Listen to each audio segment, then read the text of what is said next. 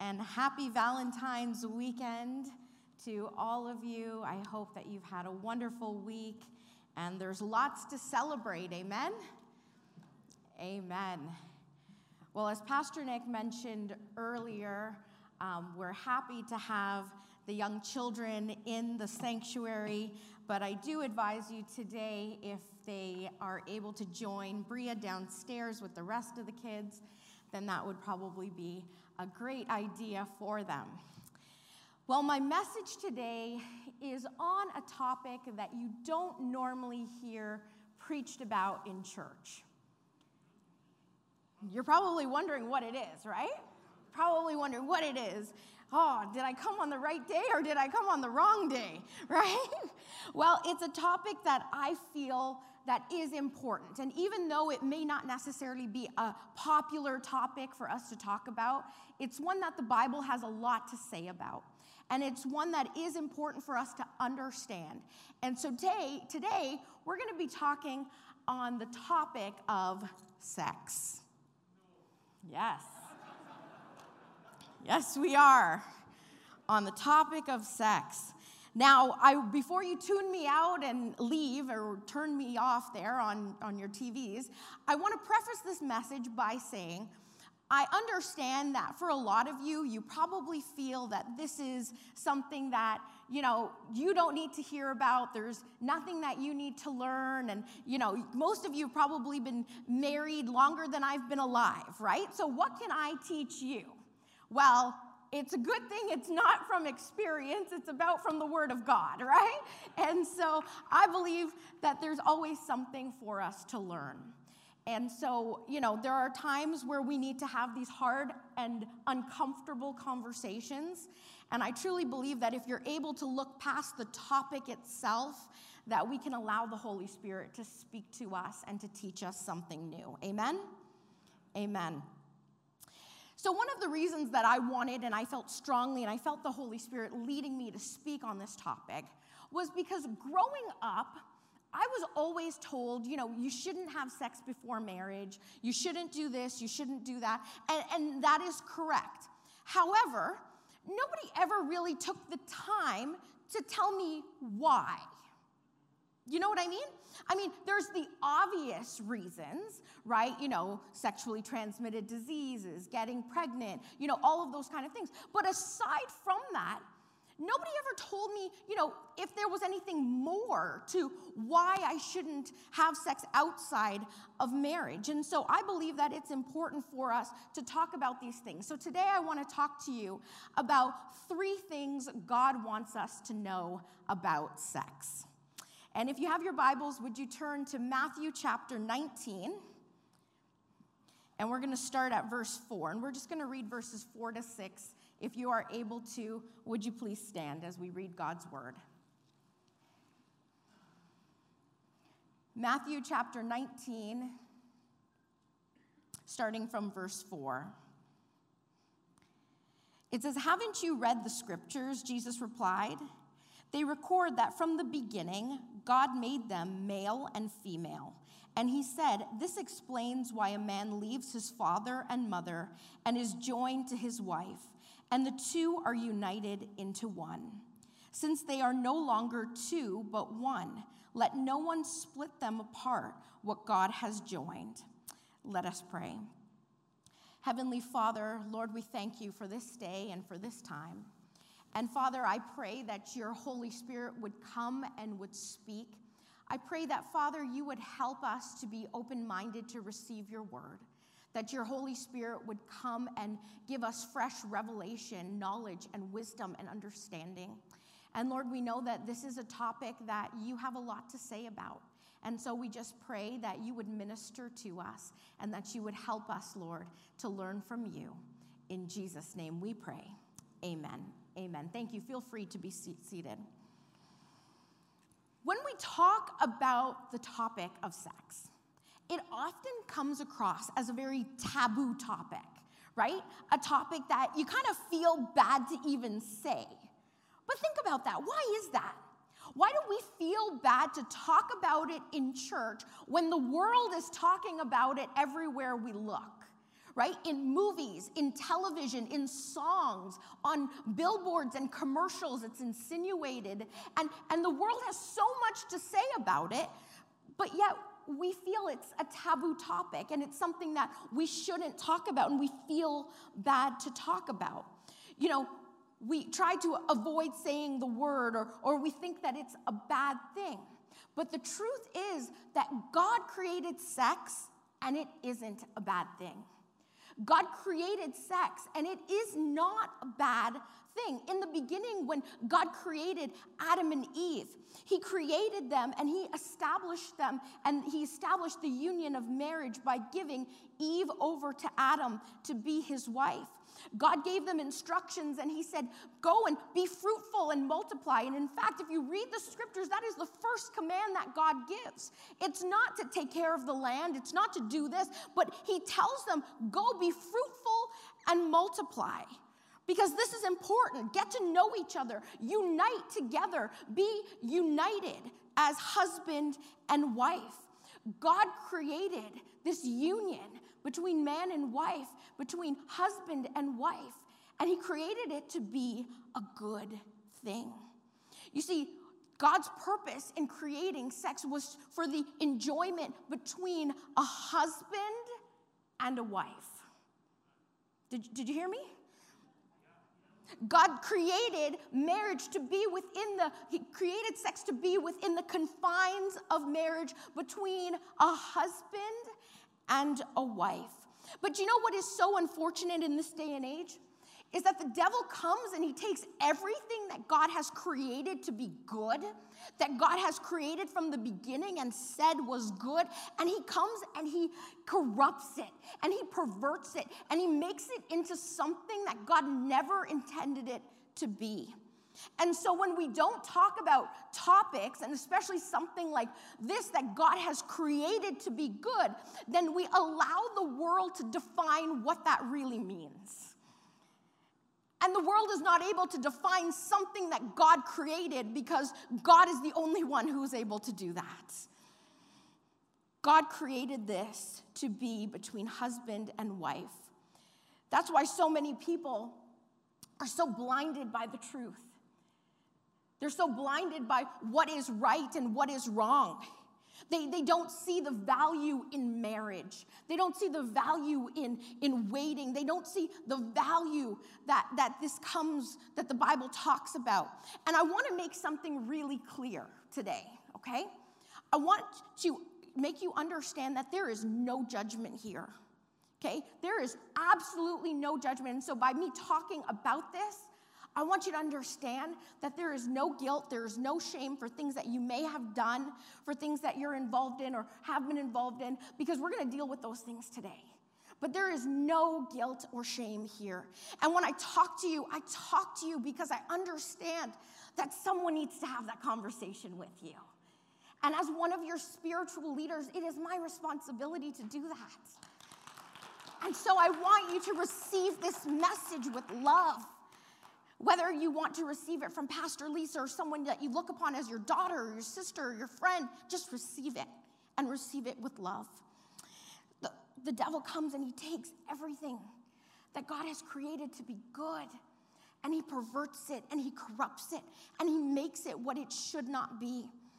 And I understand for some of you that unfortunately you were probably exposed to things that you didn't need to be exposed to at a young age. I understand that your mind from a young age saw things or heard things or were involved in things that you probably shouldn't have been because of somebody else's fault or by accident or whatever it was. But I want you to also understand that there is healing in the name of Jesus, that God comes and he brings us healing. And I'm sorry if you were exposed to something that you shouldn't have been involved in or exposed to, because God never intended for that to happen. But we can pray and ask him to release us from that pain, to release us from that hurt, to release us from all of that and make us new. Because when we are in Christ, the Bible says that we are a new creation. The old has gone and the new has come. And so be aware of that. Think about the symbolism of fire. I heard a preacher talk about this. The symbolism of fire is often used to represent passion and intensity, right? We talk about, oh, we feel sparks flying between each other, or we need to ignite the passion, or, rekindle the flame. The imagery and the idea of fire is often used to represent that passion and that desire that comes in love and can come in sex as well. Now, fire in and of itself is a good thing, right? We use it to heat our homes, especially on a night like last night. We use it to cook our food. We use it to for light. We use it in many different ways. And so it's a good thing, right? But when it's used in the right way. But you see, when fire is not contained, it can run wild and it can burn everything around it and ruin everything that it didn't intend to ruin. So the problem is when it is not contained, then it does not serve its purpose, but it ruins everything in its path. For example, Pastor Nick, if I said that I was going to build a fire right here, would you be okay with that? Possibly not, right? Right? Building a fire, inside the church would not necessarily be a good idea. But building a fire outside in a fire pit or something that was designed for a fire to be built would be okay, right? But when you build it in a place where there is no confinement, no container, nothing to contain it, then it runs wild, it spreads to places it shouldn't spread to, it burns things it shouldn't burn, and it destroys whatever it's in its path. You see, much like sex, God created sex to be in the container and confined to the union of marriage. And when we take it outside of what it was meant to be in, we allow it to run wild and to ruin areas in our life and to affect every single area within us. Is what I'm saying making sense? God created it to be within the confines of marriage. It's when it's contained, it is good, but when we allow it to run wild and be outside of that, then it burns everything in its path and it destroys everything. I love candles. Do any of you love candles? Yeah, my husband thinks I'm crazy because I have candles all over the place, right? And so, I'm always, burning candles when I'm home, just having, one in the kitchen or whatever, or when I'm cooking. And recently I had someone give me a set of these flameless candles. The ones that are battery operated? So you can just kind of keep them on. Some of them are on timers and whatnot. Now, they look like real candles, right? Do any of you know what I'm talking about? You probably have them, right? A lot of them look like real candles, and so it's sometimes hard to tell. And so I have two candles with me. Hold on. So I have these two candles with me, right? Which one is the real one and which one is the fake one? Which one do you think is real? Do you think this one's real? Think this one? Okay, put your hands up if you think this one's real. Okay, put your hands up if you think this one's real. Okay, put your hands up if you have no clue because you've never seen these before. All right, so the real one is this one, and the flameless one is this one. The battery-operated one is this one. But it's hard to tell, right? It's sometimes not easy to be able to tell and to recognize which one is real and which one is fake because they look so similar and they look so much alike. This week I heard a preacher talk about the word infatuation. You've heard the word infatuation before? And it's interesting. In Latin, the word infatuation is literally translated as false fire. False fire.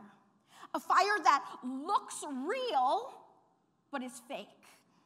A fire that intimidates and tries to make it look like it's a real thing, but yet it's a fake fire. That's what happens when we talk about sex and relationships in the world, is there's so much going on that tries to look like the real thing, but it's not. Because it's not the way that God created it to be. It's not the way that God intended it to be. And some of the relationships that you're in are just infatuations. Some of the things that you're doing is just because of infatuation. It's a false fire because it's not what God intended it to be. To believe in something fake is not the real thing. It's not what God wants, and you're not experiencing the fullness and the greatness that God has for you. In 1 Corinthians chapter 6, verse 18, it tells us to flee from sexual immorality. You know, this is the only scripture in the Bible that I can recall, unless you can show me otherwise, that it actually tells us to flee, to run away from this sin. Don't just not do it, but run away from it. Don't even give it a chance. Run away. Don't even give it the time of day. Flee from sexual immorality. All other sins a man commits are outside his body, but he who sins sexually sins against his own body. You see, the Bible clearly condemns sexual sins. That is any sort of sexual activity that is outside the confines of marriage. It is considered immoral. That's why the Bible warns us to practice self-control, to have self-control. In 1 Corinthians chapter 6, verses 9 to 11, it says, "Don't you realize that those who do wrong will not inherit the kingdom of God? Don't fool yourselves. Those who indulge in sexual sins or who worship idols or who commit adultery or male prostitutes or practice homosexuality or are thieves or greedy people or drunkards or are abusive or cheat people, none of these will inherit the kingdom of God."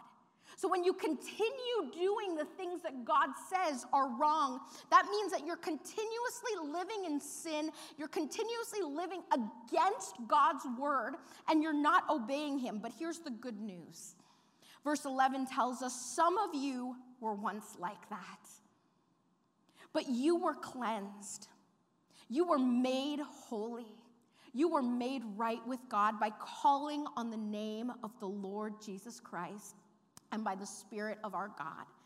You see, even though God condemns it and he says it's wrong, he says there's still hope. There is forgiveness. Some of you have experienced that life and you've lived that life and you know. But there's forgiveness in God.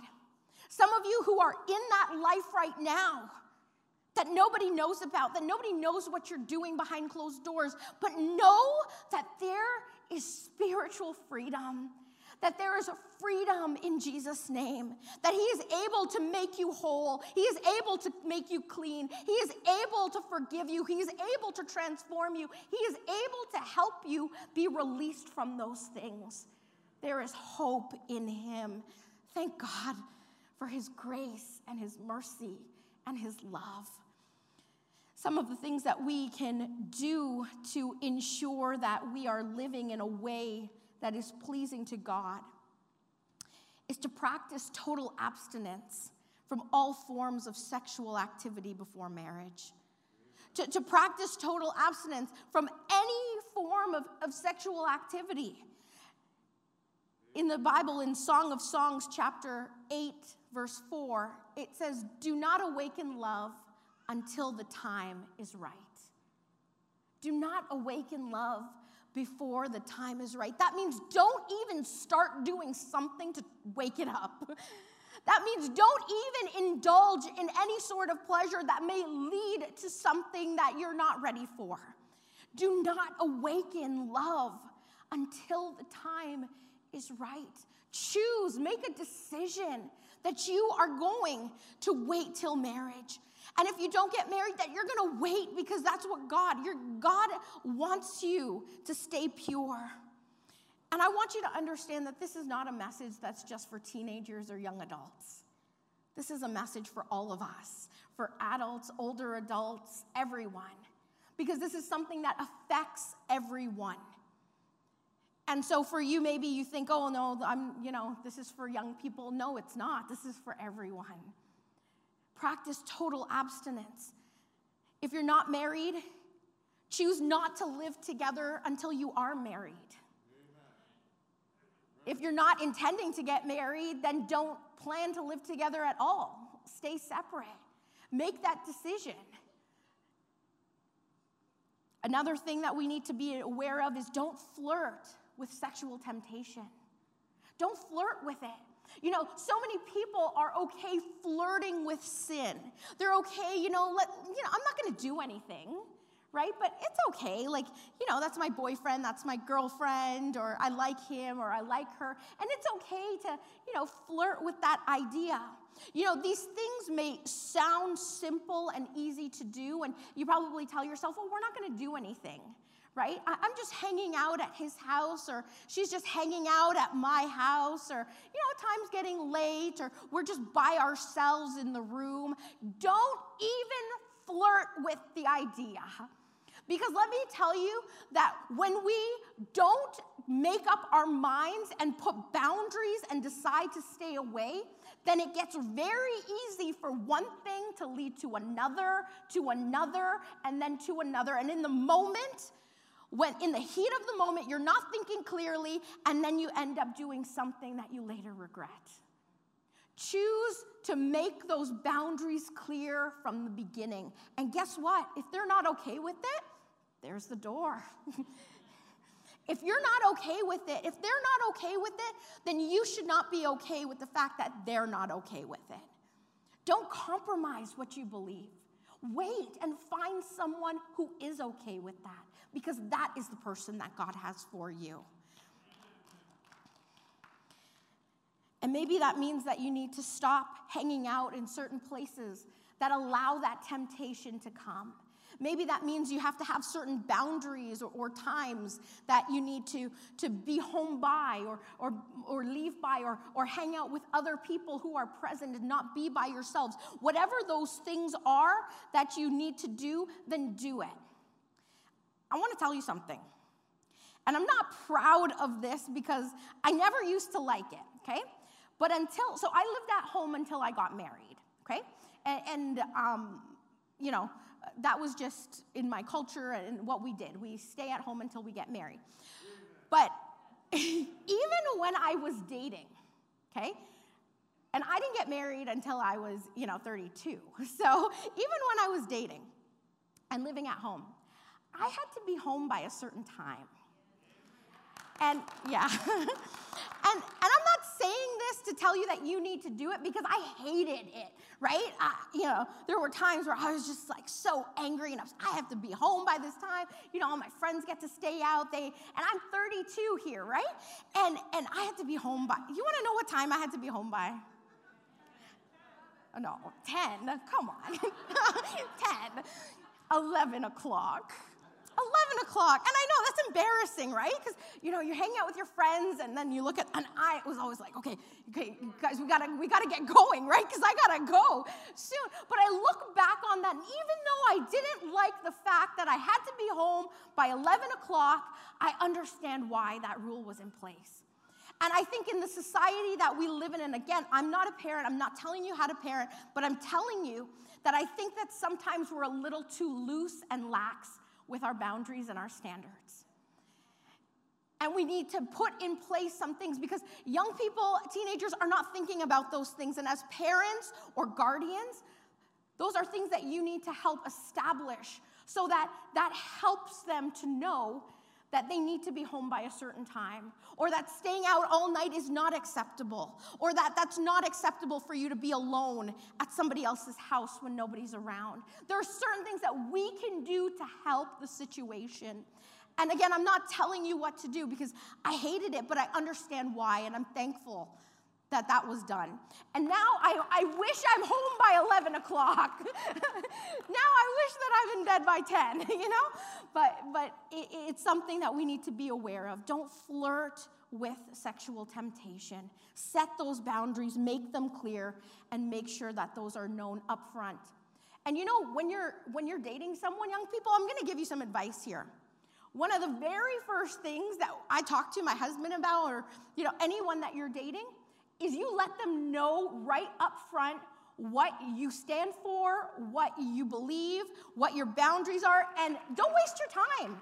You know, sometimes we're so afraid to say these kind of things, or we just kind of let it, you know, it'll come up in conversation. No, say it up front. If they're not okay with it, don't waste your time, right? Make it clear, make it known so that they know what you're all about. Don't pretend to be someone you're not. Make it clear. Another thing that we should do is ask the Lord to help us overcome sexual temptations and sins. You see, God understands that we're human. And in our carnal nature, in our fleshly nature, it is sinful.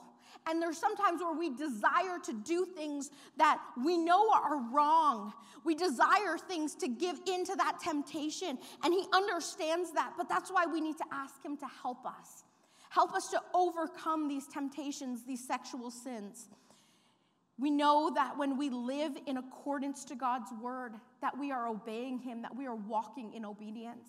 And when we are not, then we are disobeying God's command. People often seem to think that the act of sex is only about the physical pleasure. And that is a part of it, the physical pleasure. But there's also a really big responsibility that not too many people think of. You see, when you engage in that activity, there's a chance, there's a high chance, that it can produce life, that you can produce a child. And it's important to be ready for that. And if you're not ready for that, then you shouldn't be engaging in it. Because too many people are walking around and thinking it's only about the physical pleasure. It's only about the carnal nature. It's only about, feeling good in the moment. But there is a lot of responsibility that comes with that. That's why God puts it within the confines of marriage. That's why he puts it within the confines of marriage, that it's to be pleasurable, but it's also to be something that we take seriously and that we're responsible in practicing. You see, I believe that if we can understand and be responsible about this by asking the Lord to help us to overcome these things, by asking the Lord to help remove these temptations or help us to overcome them so that we do not go in, then there would be a lot less risk. There would be a lot less sexual transmitted disease. There would be a lot less unwanted pregnancies or abortions in our world. There would be a lot less unplanned pregnancies. There would be a lot less of these things if we were responsible in what we did. But I want you to understand, again, there's no judgment. We can't change what has happened. We can't change what has transpired in your life and mistakes that have been made and things that you regret and that you wish could change. But what we can do is seek the Lord for forgiveness and ask him to help us so that moving forward, we can do better. We can teach our children. We can be light in this dark world. The good news is that 1 John chapter 1, verse 9 tells us that if we confess our sins to him, that he is faithful and just to forgive us our sins and to cleanse us from all wickedness. God is faithful and he wants to forgive you. God wants to cleanse you and he wants to help you. And I have two more things that I want to share with you about what God has to say on this topic. But because of time, I'm gonna wait, and we're gonna do a part two on this, because this was just the appetizer, okay? And the real meat and potatoes is in point 2 and 3. So you need to come back, because that's where I think, you're really gonna get that aha moment. And so we're gonna wait, and we're gonna do that in part 2. And I know that some of what I'm saying today is uncomfortable, and it's hard to hear.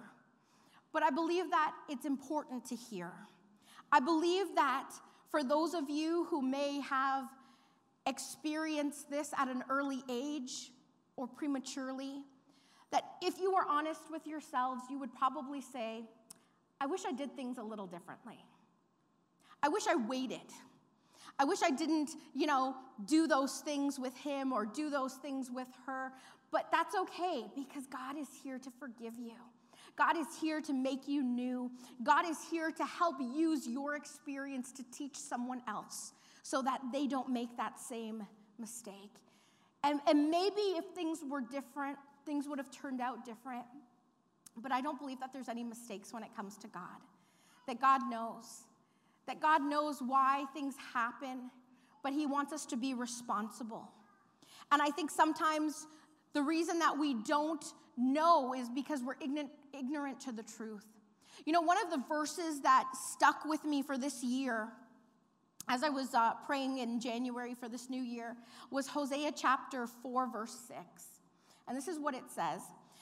It says, "My people are destroyed for lack of knowledge." My people are destroyed for lack of knowledge. And I thought about that. I thought about, well, what does that mean? That God is saying that my people are destroyed for lack of knowledge. And there are so many areas of life. There are so many things that we are ignorant towards. And I believe it's time for us to stop claiming that ignorance is bliss, because when it comes to this, it's not, because it's death. When it comes to this, it's not, because we need to know the truth. And so many people, whether they believe in it or not, are living in sin, are living in darkness, because they don't know the truth. They're being destroyed because they don't know. They don't have this knowledge. And it's time that we open up our eyes to the truth. It's time that we talk about things that we didn't want to talk about before. It's time that we make right situations that we were hiding from and that we didn't want to acknowledge. And again, as I said, I want you to understand that I tell you this in love, not to condemn or to judge or to put shame on you, because that's all been dealt with at the cross. And when we come to the cross of Christ, there's no shame, there's no guilt, there's none of that.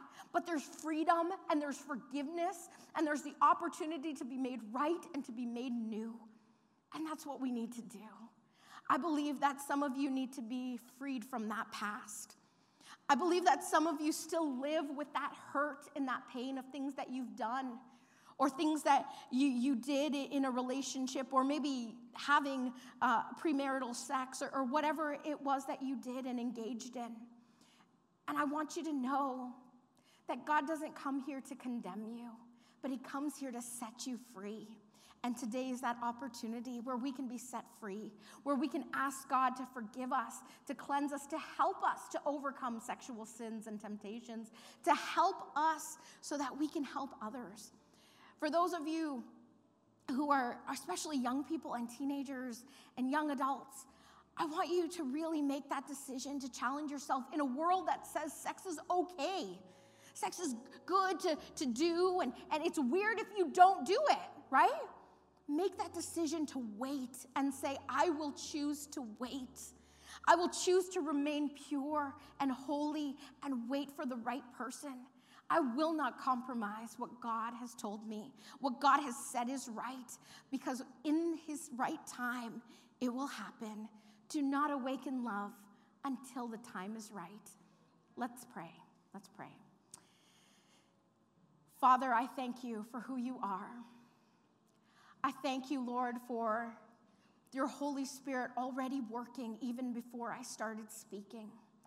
And I pray, God, that you would help each one who is listening today. Lord, you know their situation and you know their need. You know their hearts. And God, I pray that, Lord, there would be freedom, because we know that where the Spirit of the Lord is, there is freedom. I pray, God, for those who maybe have been exposed at a young age, Lord, to things that they shouldn't have been, that, Father, you would remove from their mind and bring healing, that you would release them from bondage, oh God, and that you would set free. Father, for those who have engaged in premarital sex or sex outside of marriage, I pray, God, that you would help them to truly repent and turn to you, and that you would help them to overcome, oh God. Lord, we thank you that there is forgiveness in the name of Jesus. And so we thank you that at the cross we find forgiveness and there is no guilt and shame. Lord, I pray, Father, for those who are in relationships or who are heading into marriage, that they would choose, Lord, to make those hard decisions that maybe the world says is okay but is not, to not live together before marriage, to not engage in premarital sex, to not do things in any way that will compromise their faith. And so, God, I just pray for your strength, for your peace, and for you, God, to fall fresh on each one. We thank you, oh God, that you have made us holy, that you have made us righteous because of who you are. So may you cover your people and may you help us in all that we do. We thank you that you have given us the true meaning of love, that you have shown us what true love is, and we pray that you would help us to realize that it's not as the world teaches us, but it's what your word teaches us, oh God. And so may we walk in your truth, and may we walk in obedience to your Holy Spirit. In Jesus' name we pray. Amen.